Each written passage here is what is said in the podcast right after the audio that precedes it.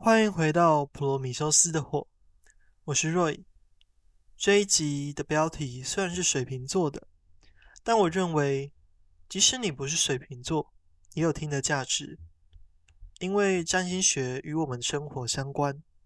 这不只是在恋爱、事业，或者是水星逆行让你迟到、事情不顺而已。十二个星座守护的十二个宫位，实际上暴露着世界上的一切。这是为什么我想要推广占星学？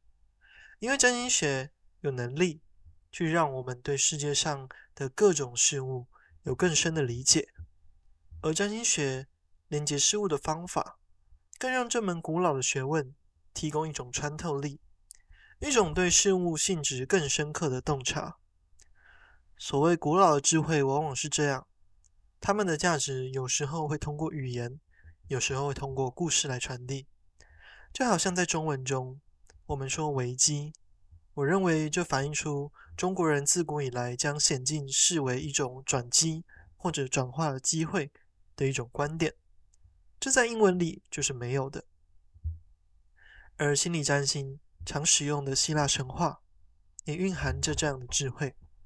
心理学家荣格最大的贡献之一，就是将神话从历史的垃圾堆中找出来，重新找到。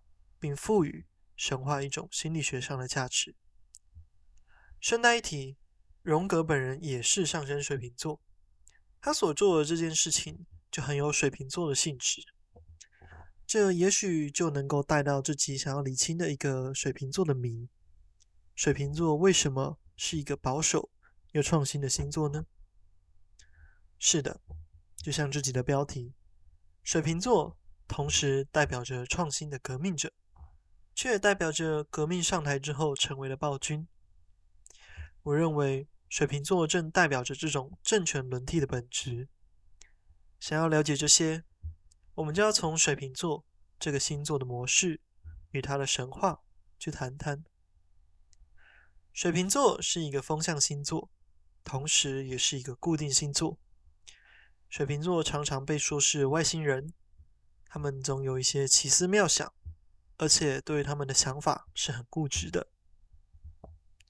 这是因为风象星座是与思想或者理念相关联的，而水瓶座作为一个固定星座，就是一个会对他们的理念固执的星座。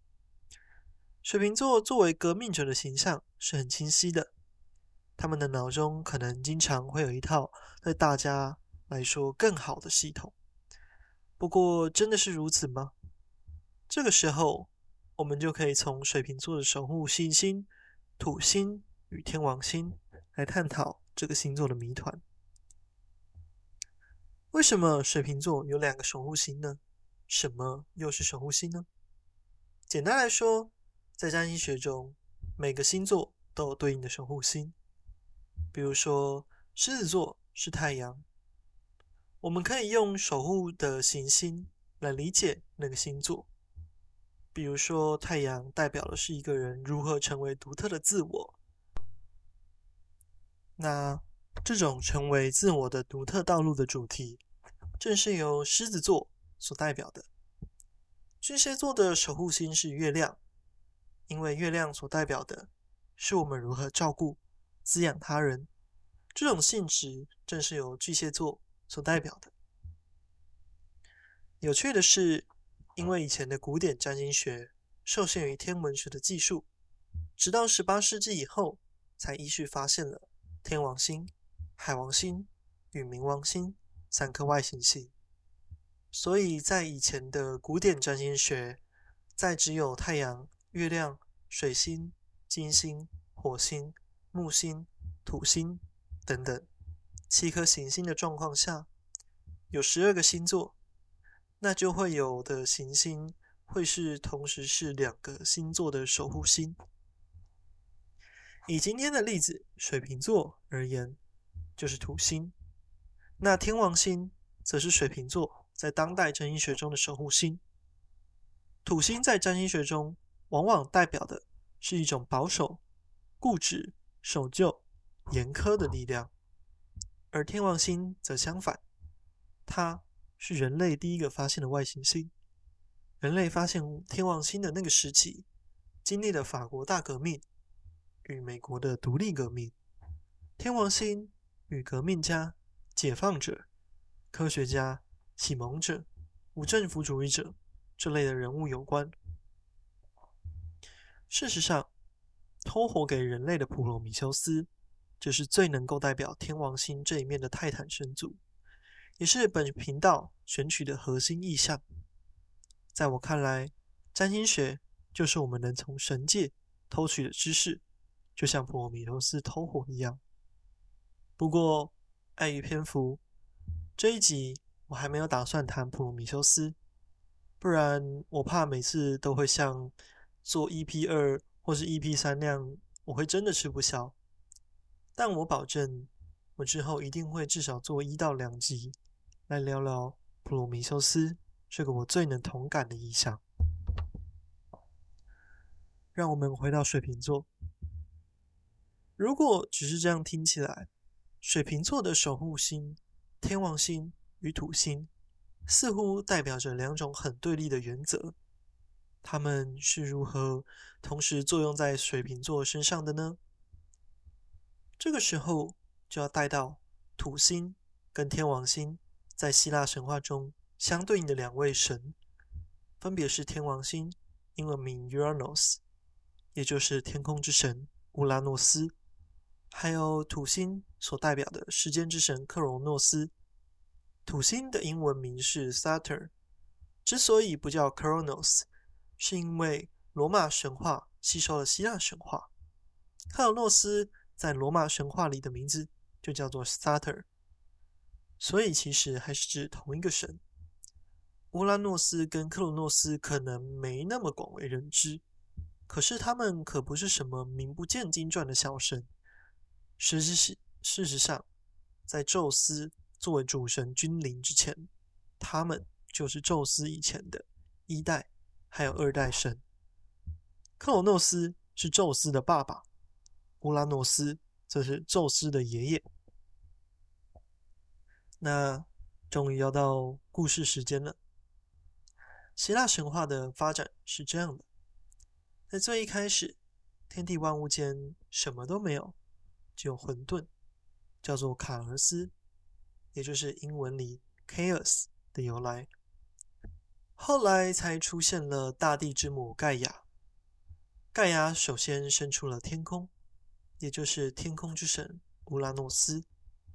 在神话中，经常会把自然现象给拟人化，比如 EP 二天蝎座那集提过的波西凤的妈妈迪密特，就代表着春天。那在盖亚这里，盖亚就是大地，乌拉诺斯就是天空。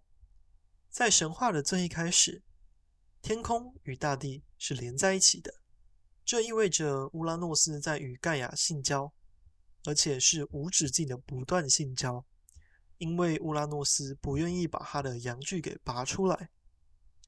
他们性交的结果就是生下了第二代的神族，他们是泰坦神族。还有一些巨人，像是百臂巨人跟独眼巨人等等，他们会在希腊神话的故事中登场。泰坦神族后来成为第二代主政的神族，也就是宙斯所代表的第三代奥林匹亚诸神之前主政的神族。那这中间发生了什么呢？简单来说，就是盖亚受不了乌拉诺斯无止境的性交，而且。因为乌拉诺斯一直压在盖亚身上，所以小孩根本没有办法出生。于是愤怒的盖亚决定跟自己的孩子联合起来推翻乌拉诺斯。盖亚在体内生成一把镰刀，然后让最小的泰坦神，也就是代表土星的克罗诺斯，将乌拉诺斯的阳具割掉。于是被阉割的乌拉诺斯痛得大叫了一声。远远的离开了盖亚，退到了天空。这就是西亚人解释天与地的由来。至于乌拉诺斯的阳具，则被克罗诺斯丢进海里，里头诞生出了艾佛戴蒂，还有复仇三女神。那在我看来，这就是守护水瓶座的土星的第一阶段，也就是作为杀死暴君的革命者。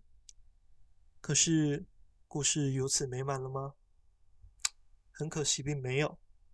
否则就不会有后续宙斯的故事。事实上，乌拉诺斯在成为在离开了大地，克罗诺斯成为第二代的主神以后，克罗诺斯所做的事情跟他爸爸乌拉诺斯并没有什么差别。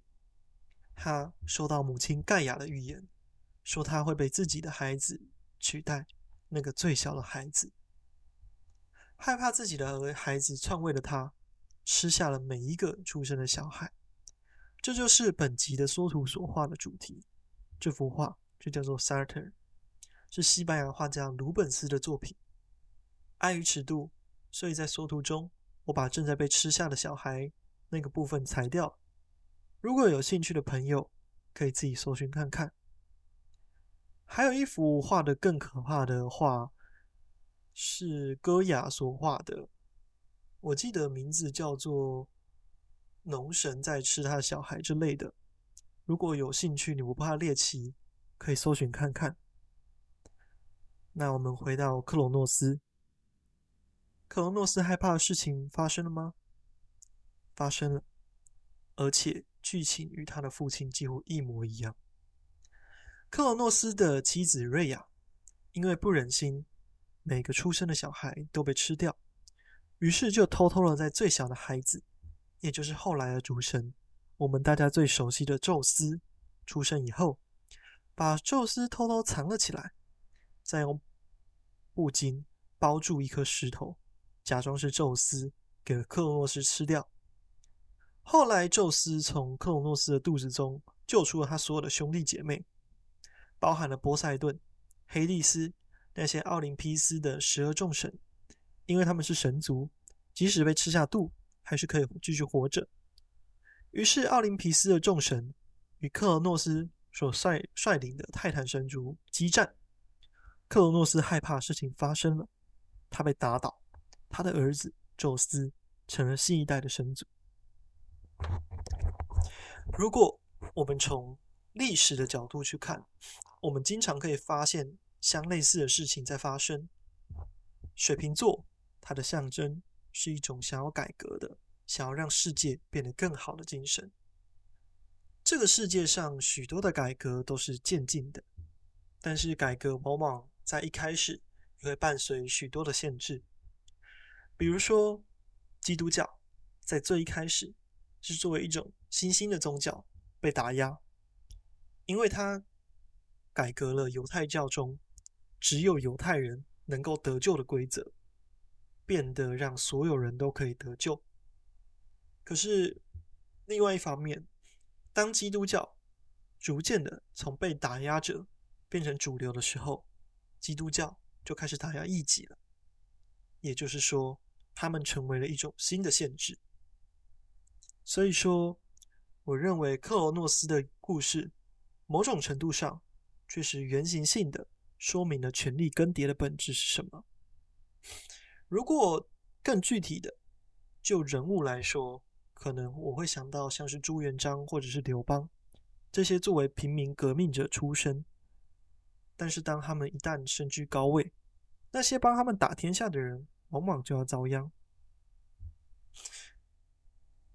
这里所说的这些，也可能是水瓶座命运的一种比喻，他们。曾经是那个革命家，但曾几何时，当革命成功以后，他们逐渐的会变成他们年轻时要革命的对象，那个暴君，而且他们很坚持自己的理念。记住，这作为一个风向的固定星座，而且就像克罗诺斯一样，极尽所能的打压新的一代，阻止下一个。曾经像自己一样的革命者，这个是水瓶座这一个代表革命家，或说革命精神的一种阴暗面。这也是为什么水瓶座是一个既革新又守旧的星座。那问题来了，暴君抵抗了革命者吗？没有办法，在占星学中，土星所代表的边界，终究会被天王星所突破，然后成为父亲。这些安排是原型性的，就好像不管再大的盛世，比如罗马或者是唐朝、汉朝，他们都有一天会灭亡，被新的革命者所取代，然后领头的人再成为下一个暴君。在我看来，这样革命者与暴君的轮回是同时存在于水瓶座内部的。那么，这种轮回它是悲观的？不可打破的吗？我不这么认为，而且这是以一种原型性的方式去探讨水瓶座这个象征，就是以一种更集体的层面去表达，在我看来，权力更迭这件事的本质。那么，如果水瓶座作用在我们个人的星盘上的时候，会是怎么样呢？尤其是这边说的，尤其指的是太阳水瓶座，也就是我们一般所说，大约出生在一月二十三号到二月二十二号的水瓶座，这可能会展现成某种拉扯。毕竟前面有所说的两种原则，他们是如此的矛盾。此外，还有一种他们无法自私的倾向与一种孤独感。之所以说会无法自私，是因为作为一个改革者的星座，水瓶座的动机跟出发点是为了众人好，而不是为了自己好。传统上来说，占星学会认为太阳水瓶座是一个弱势的位置，它的对面刚好就是强势的太阳狮子座。如果狮子座的关键词是我将成为，那么水瓶座可能得是我们将成为。团体社会是让水瓶座成为自己的一种方法，所以说水瓶座是非常重视集体的。在这里，我们可以看到的是这个星座的双重性，它一方面渴望被社会所接受，另外一方面，又渴望改革当前社会的种种不完美，而且作为一个风向的固定星座，是不会改变他们的理念的。所以说，水瓶座，尤其是太阳水瓶，这种矛盾的心理，注定会带替他们带来一种孤独感。那么，水瓶座这种内在矛盾性，它是有没有解方的呢？在我看来，我们首先。必须认清水瓶座的守护行星土星与天王星的故事所阐述的意涵。这里有一段丽兹格林在《内行星：从水星、金星、火星看内在真实》这本书繁体中文版第两百零四页对我说的同一个故事的一段诠释。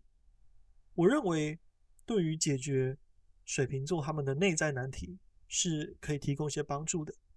那么，以下朗读开始。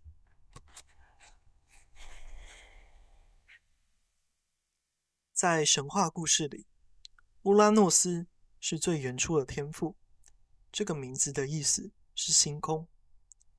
早在宇宙出现前，它就存在了，如同犹太基督教里那位看不见却无所不知的超然神祇一样。乌拉诺斯象征了创世之前的宇宙，奥秘系统称其为天神之星。威廉布雷克有幅画，就是在描绘神圣的创造者俯首案前，使用一幅圆规。我一直觉得这是我见过最生动的天王星意象。所以，我们现在面对的是彻底的集体意识，完美的功能系统或设计。还没有完全体现在世界上的东西。当这股能量通过土星的功能呈现出来的时候，它会遭到去世、挂号，这是神话的重新上演。任何的想法一旦局限于形式之中，就不再流动、自我产出，而是静止下来，受到时间、空间以及个人的限制束缚。现在，我们要谈乌拉诺斯让大地之母盖亚受精的过程。盖亚替他生出了泰坦族以及白臂巨人，这些生物出于地球，因此存在着缺陷。他们无法反映出天界子嗣的完美理想，所以乌拉诺斯把他们通通打入地狱。结果就是，其中一名泰坦孩子克罗诺斯，也就是土星，提起母亲给他的镰刀，带领众手足推翻父亲，将其去世。这个故事的其中一个寓意，似乎描绘了天王星的基础。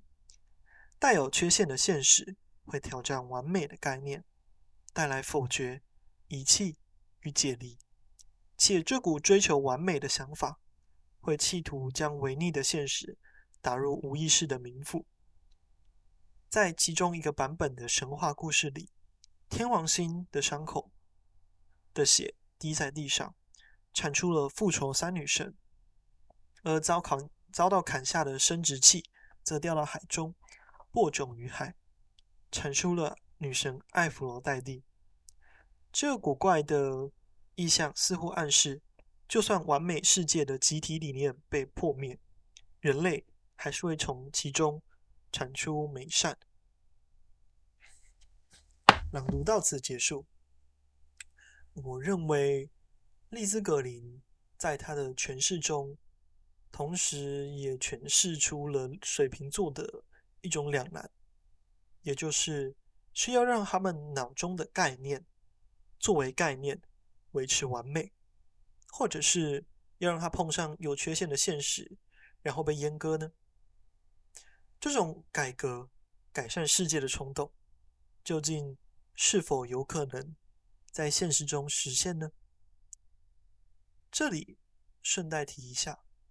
我本人也是有着蛮强水瓶能量的人，虽然我太阳不是水瓶座，可是月亮和像天王星在水瓶座，还在一宫，然后我还有金星天王星、火星天王星的相位。如果你是更熟悉占星的朋友，就会知道那是什么意思。总之，我也被类似的东西某种程度上困扰着。所以，我对于解法也有自己的一些看法。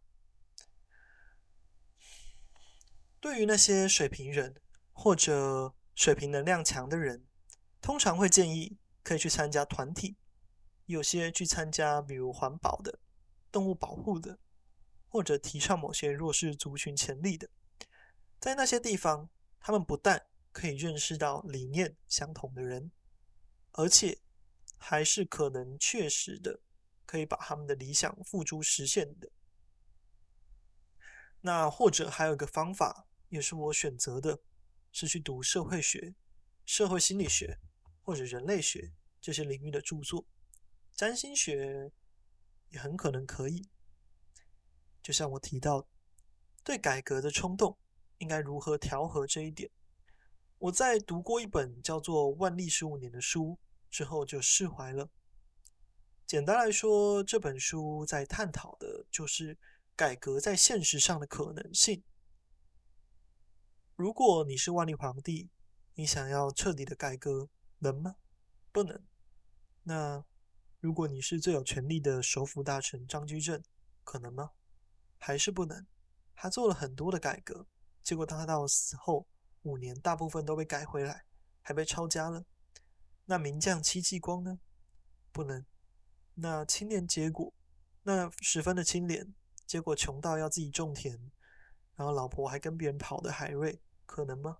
还是不能。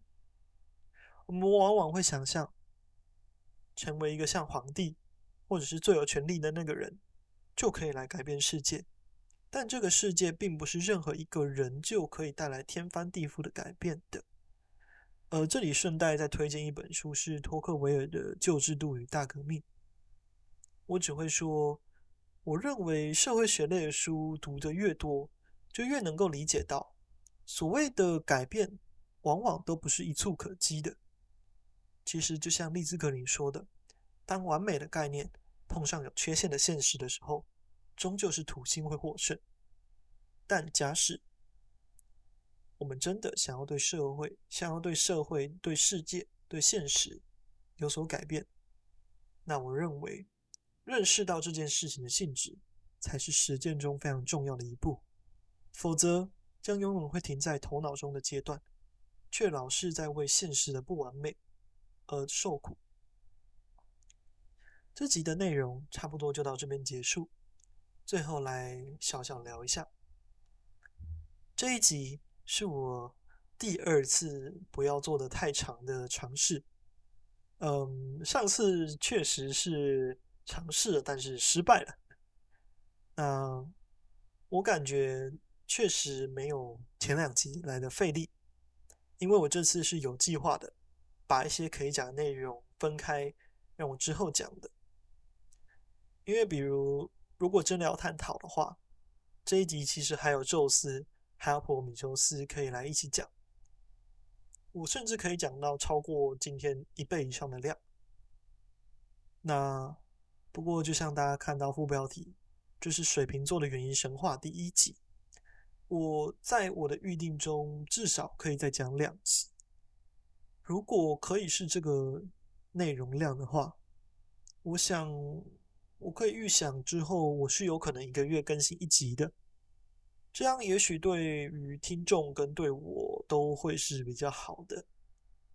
这一集我也有试着把说话速度再稍微放慢一些，这是我的咨商师给我的建议。他觉得我在现实中的说话速度太快了，而且确实前两集，也就是 EP 二跟 EP 三，我感觉录完我都要虚脱了。毕竟 Podcast 现在也有倍速的功能，所以嗯，各位听众可以自己决定。如果你有什么比较偏好的风格，也欢迎给我意见，让我参考参考。最后说点现实层面的事情，这一集的录制录制时间是二零二四年的一月十二日，而我在一月底就要前往英国生活了。如果要继续更新，也是等到一切都安顿好之后，希望我可以找到一个能够接受的工作。近期有件比较好的事情是，我接了一家占星学校的委托，他们需要给原本是英文的占星课程上中文字幕，于是他们就用 AI 先辨识成英文，然后再用翻译软体翻成中文。不过这里头往往有很多正常 AI 无法辨识正确的内容，比如像是“永恒少年”这种词的英文，AI 肯定是没有办法正确校对的。所以我的工作就是帮 AI 校稿，可以说是一个非常水平的工作。这对我来说是个很好的机会。这些课程的内容主要是各个太阳星座的，也刚好。可以帮我复习这些元素的意涵。更重要的是，我作为一个土星三宫的人，这确实就是我理想的学习方式，因为我可以以一种比讲师更加仔细琢磨他意思的方式，去很扎实的理解这些符号。不过，我并不会认为这是幸运，因为所谓的幸运，在我看来，有种得到了本来的实力不该得到东西的性质。在我看来，说个受到《爱的艺术》这本书里弗洛姆影响，所以想到的例子：假如我一个没有练过绘画的人，和一个在画室里苦练过很多年的画家，我们来到同一座湖泊前，同样大受震撼。这位画家可以把他受到的震撼，以画笔与画布去呈现出来，而我。却不行。那在我看来，我接到这个案子的性质也与这种，也与前面的这个案例是相类似的。它是有赖于我对于占星学这门技艺一直以来的学习，还有一些对于心理学上的了解。要是之后有机会，我也会希望能够继续接这类的案子。最近我也开始想要更积极的发展我的占卜事业。如果你或者你的朋友有算塔罗牌或者看星盘的需求，欢迎联系我。也欢迎点赞助连接，请我喝珍奶，或者是买占一书。那这集就到这边结束。我是 Roy，感谢你的收听，我们下次见。